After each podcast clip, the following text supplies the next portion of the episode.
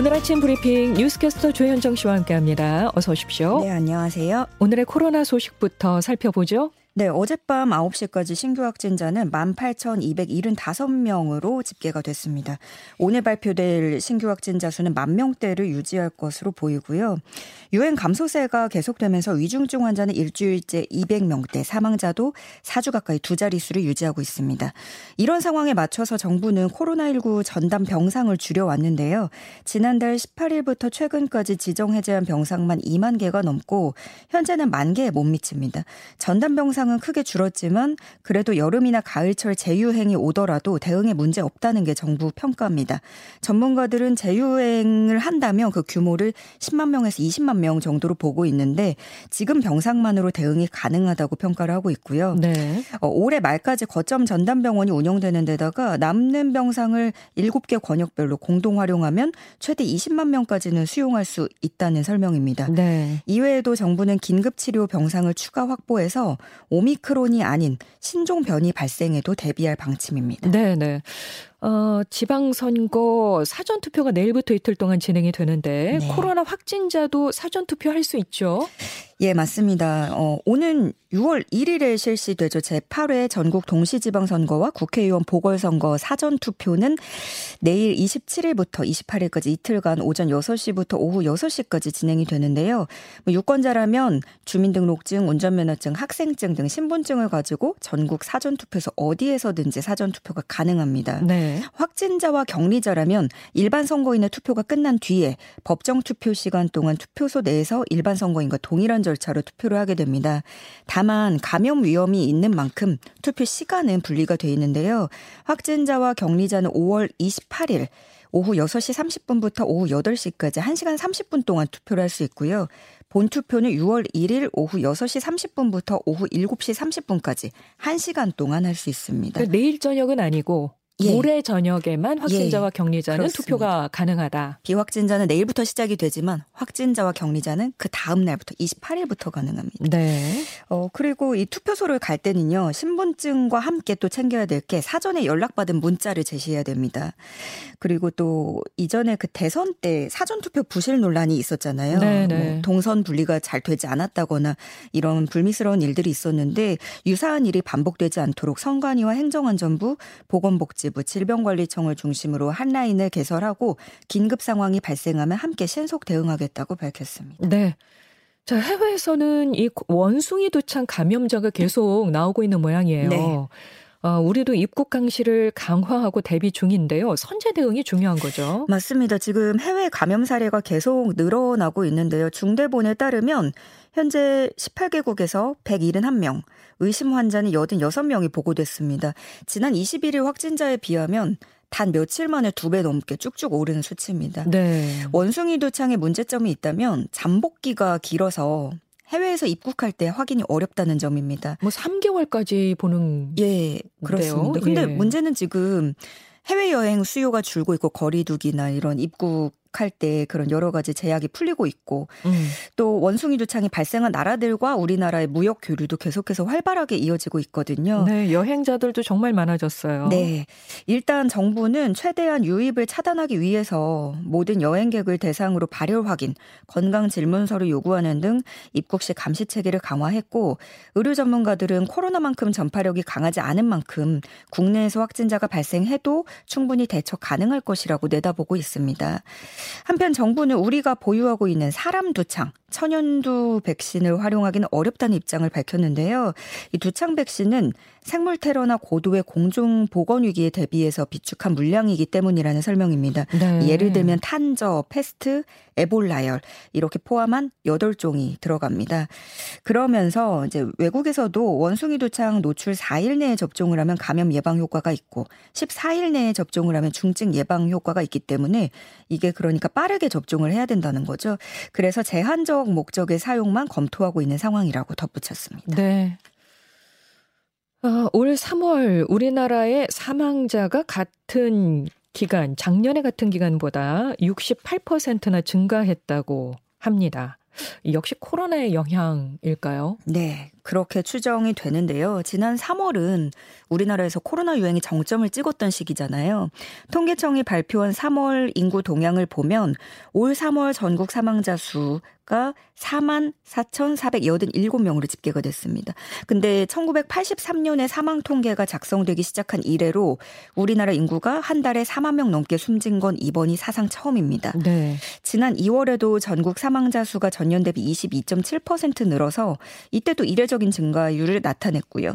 또 사망자 수 증가는 85살 이상 노년층에서 좀 두드러지는 경향을 보였습니다. 네, 지난 3월에 이 코로나 사망자 수가 따로 통계가 나오잖아요. 그 통계를 제외하고도 총 합쳐서 예년보다 만 명 가까이 더 많이 숨진 셈인데 이건 아무래도 코로나에 감염이 됐어도 확진 판정을 받기 전에 숨지거나 격리 해제 뒤에 상태가 나빠져서 숨지는 경우에는 코로나 사망자 수에 공식적으로 포함이 되지 않기 때문입니다. 네. 통계청 관계자는 코로나 영향을 많이 받은 것으로 추정을 하지만 여파가 어디까지 설명할 수 있는지는 정확히 가늠하기 어렵다고 전했습니다. 네. 비정규직의 임금이 정규직의 73%까지 개선됐다고 하는데요.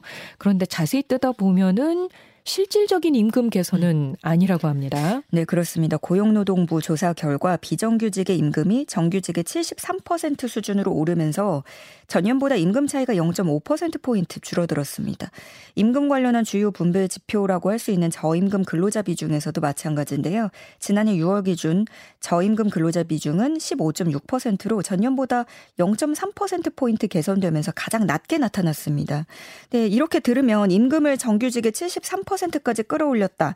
반가운 내용인데 사실상 비정규직을 비롯한 저임금 노동자들이 코로나 여파로 아예 실직을 해버리거나 음. 노동시장에서 밀려난 영향도 반영이 됐기 때문에 임금 격차가 완화됐다고 보기는 어렵다는 지적입니다. 그제 더 서울 도시가스 안전점검원들이 서울시에 면담 요청하면서 농성을 하다가 경찰에 의해서 강제로 끌려나가는 일이 발생했죠. 네, 도시가스 안전점검원들은 온전한 인건, 인건비 보장을 위해서 도시가스 공급사의 관리 감독을 요구하며 서울시청 별관 앞에서 서울시를 규탄하는 결의대회를 열었습니다.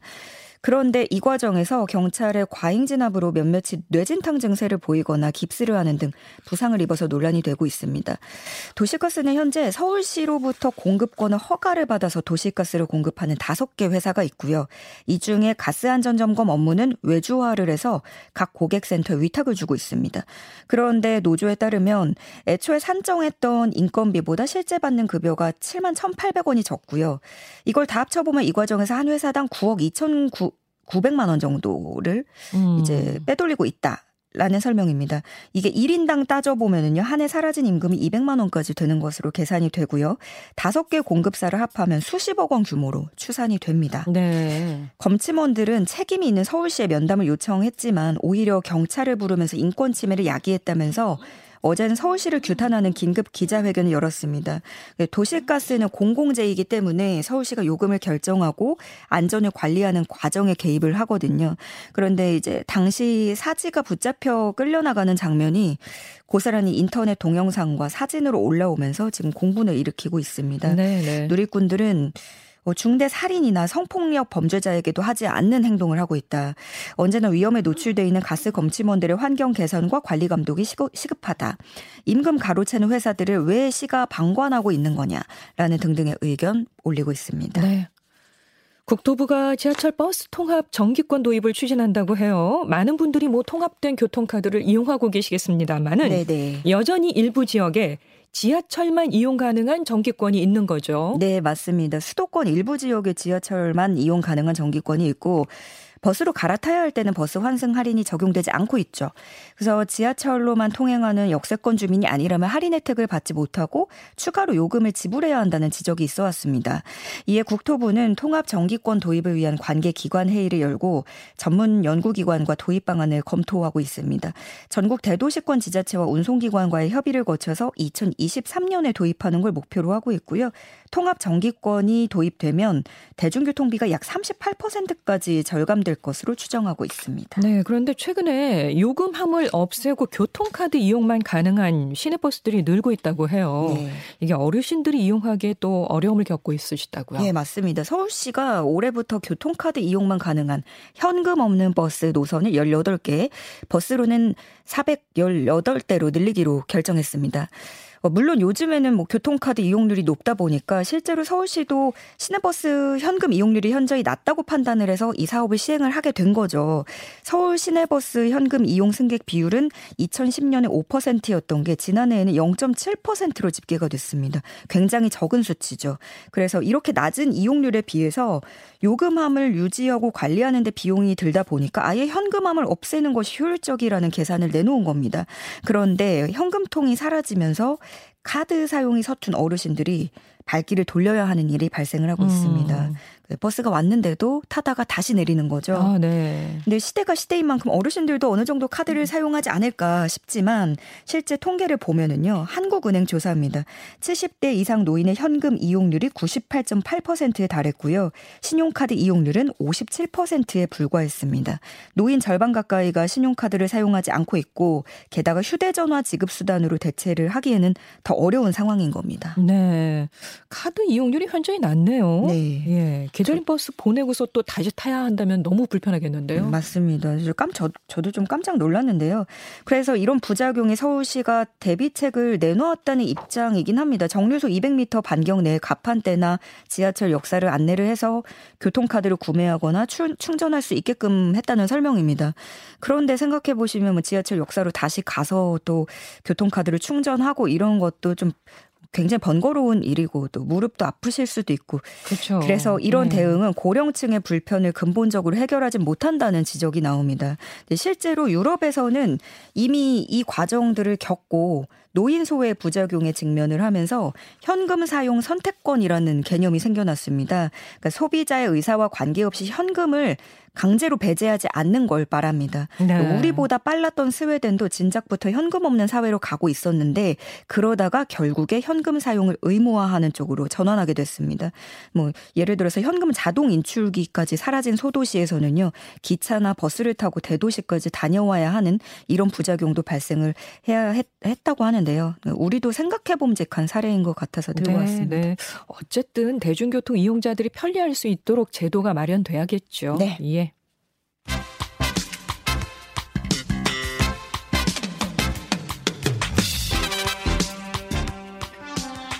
뉴스 전해드립니다. 굿모닝 스포츠. 미국 프로야구에서 한일전이 성사됐습니다. 무슨 얘기냐면 류현진 선수와 오타니 쇼헤이 선수가 동시 출격하게 되는 거죠. 네, 아시아 야구를 대표하는 선수들이죠.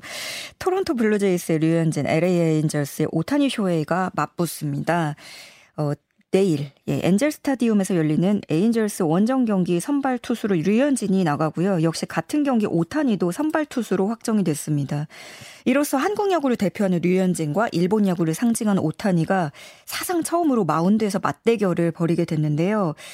저도 이 두 사람이 한 프레임 안에서 이제 같이 들어와 있는 음. 모습을 본다라는 게 어, 기대가 되기도 하고 네. 그래서 이런 승부를 펼친다는 점만으로도 한일 야구 팬들의 큰 관심을 일으키고 있습니다. 예, 류현진 선수 그동안 좀 아, 부상도 네. 있었고 그래서 이제 그 지금 컨디션을 끌어올리고 네. 있는데 내일 정말 멋진 모습 보여주기를 기대해 봅니다. 지금까지 뉴스캐스터 조현정 씨 고맙습니다. 고맙습니다.